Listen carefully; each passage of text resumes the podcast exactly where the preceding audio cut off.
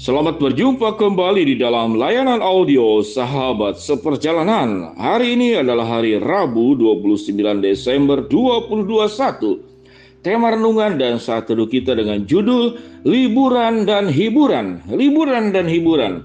Firman Tuhan terambil dalam Roma 4 ayat yang keempat demikian bunyi firman Tuhan. Kalau ada orang yang bekerja, upahnya tidak diperhitungkan sebagai hadiah, tetapi sebagai haknya. Ulangan 24 ayat 14 sampai dengan ke-15. Janganlah engkau memeras pekerja harian yang miskin dan menderita, baik itu saudaramu maupun seorang asing yang ada di negerimu, di dalam tempatmu. Pada hari ini juga haruslah engkau membayar upahnya sebelum matahari terbenam. Ia mengharapkannya karena ia orang miskin, supaya ia jangan berseru kepada Tuhan mengenai engkau dan hal itu menjadi dosa bagimu. Mari kita berdoa. Bapa yang di dalam surga, biarlah kami memahami bahwa setiap orang yang bekerja keras, setiap orang yang sudah berjerih lelah, punya hak untuk mendapatkan liburan dan hiburan. Di dalam nama Tuhan Yesus kami berdoa. Amin. Shalom sahabat perjalanan yang dikasih Tuhan, liburan dan hiburan di dalam suasana akhir Natal ini, semua orang menikmati liburan dan hiburan. Namun ada juga yang tetap harus bekerja karena di masa-masa liburan dan hiburan ini justru di saat-saat inilah ekonomi-ekonomi tertentu yang berderap dengan sangat kencang dan sedang menuai keuntungan yang luar biasa. Sahabat perjalanan yang dikasih Tuhan, siapa yang berhak mendapatkan liburan dan hiburan? Di dalam pemerintahan Indonesia dan di seluruh dunia, kita mendapatkan hak-hak liburan dalam satu minggu kita berhak libur satu hari. Demikian juga ada yang satu minggu libur itu adalah dua kali. Di dalam satu hari saudara-saudara bekerja itu delapan jam. Lebih dari itu diperhitungkan sebagai jam kerja ataupun jam tambahan. Sahabat seperjalanan di atas semuanya itu setiap orang punya hak untuk istirahat liburan dan punya hak juga untuk mendapatkan hiburan. Ada dua bagian Alkitab saudara-saudara yang luar biasa dalam Roma 4 ayat keempat dan juga dalam ulangan 24 ayat 14 sampai dengan ke-15 bahwa setiap orang yang bekerja itu dia berhak untuk mendapatkan upahnya. Dan setiap orang yang bekerja itu dilarang oleh firman Tuhan untuk menahan haknya untuk kepentinganmu. Bahkan Alkitab mengatakan kalau engkau menahan hak pekerja miskin, pekerja harian yang membuat dia itu menderita, maka apa yang dikatakan Alkitab, janganlah engkau katakanlah menghambatnya supaya ia jangan berseru kepada Tuhan mengenai engkau dan hal itu menjadi dosa bagimu.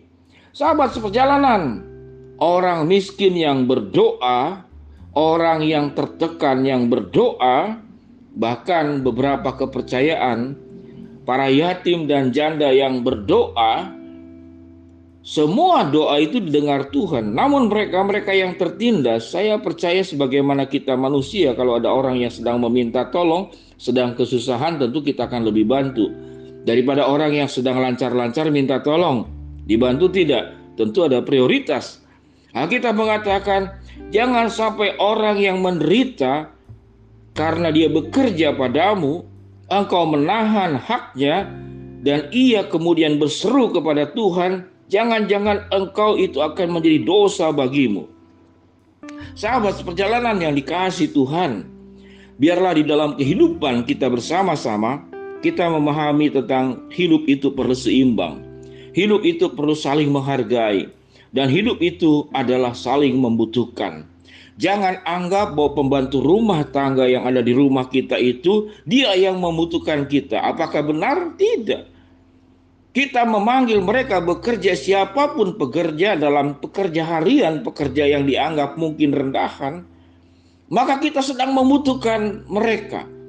Sehingga pekerjaan apa pun kalau itu sifatnya adalah membantu kita dan tanpa dia kita tidak bisa berbuat dengan leluasa menjalani kehidupan, maka mereka sudah mengerjakan perkara besar untuk kita semua.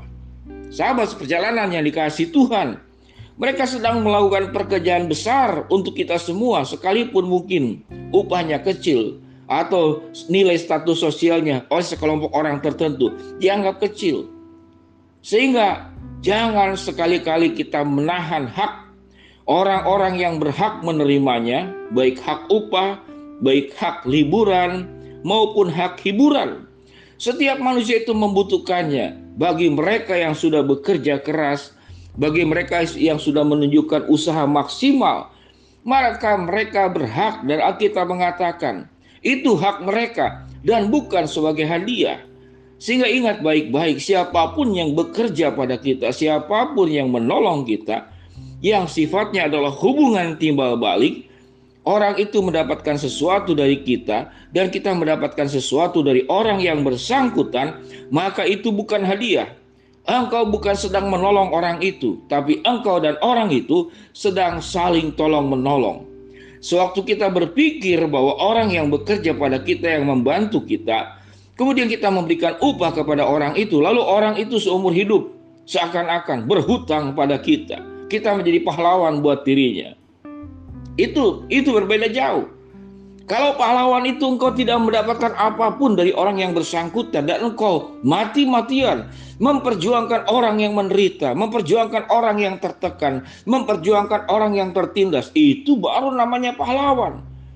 Namun dalam hubungan timbal balik, hubungan saling membutuhkan, hubungan saling menolong, maka belajar untuk menghargai, belajar untuk memberikan hak-haknya, kita memberikan haknya lalu kita kita memberikan ke, haknya ke, kepada yang bersangkutan dengan menjalankan kewajibannya, kewajiban kita, maka orang bersangkutan menjalankan kewajibannya dan memberikan hak yang harus menjadi bagian daripada diri kita.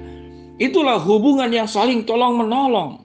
Sehingga dalam suasana tutup tahun ini tentang liburan dan hiburan itu adalah hak buat pembantu rumah tangga, buat supir, pegawai biasa, yang akan pulang kampung, jangan ditekan itu hak dia.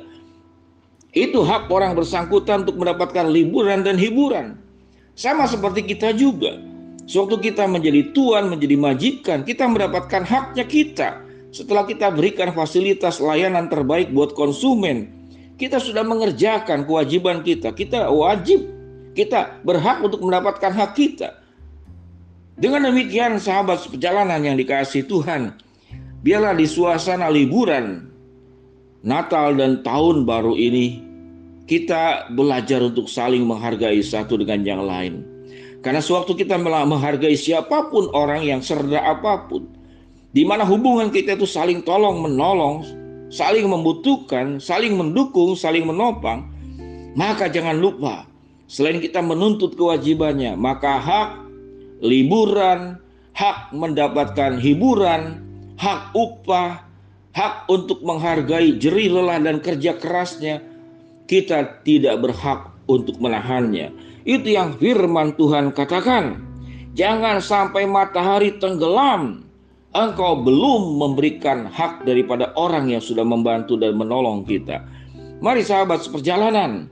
Tidak ada yang lebih tinggi dan tidak ada yang lebih rendah di hadapan Tuhan. Tatkala setiap orang sudah menjalankan tugasnya dengan baik, maka dia berhak untuk mendapatkan haknya, siapa pun dia. Kita ingin mendapatkan hak kita, orang lain juga ingin mendapatkan haknya. Kita menjalankan kewajiban kita, dan orang lain juga menjalankan kewajibannya. Shalom sahabat perjalanan, selamat liburan dan selamat menikmati hiburan bersama dengan keluarga semua. Mari kita berdoa. Bapak yang di dalam surga, hamba berdoa buat para sahabat perjalanan yang sedang melakukan liburan keluarga baik di rumah, di kota sendiri ataupun ke tempat lain. Tuhan yang jaga lindungi, berikan kesehatan, berikan perlindungan, keamanan. Hamba mau berdoa yang sakit Tuhan sembuhkan, yang sedang menghadapi masalah Tuhan bukakan jalan, yang sedang memohon sesuatu Tuhan kabulkan. Dalam nama Tuhan Yesus kami berdoa. Amin. Shalom sahabat perjalanan yang dikasih Tuhan, selamat berlibur. Selamat menikmati hiburan-hiburan yang bisa menolong kita untuk semakin kuat di tahun yang berikut. Tuhan memberkati kita semua. Amin.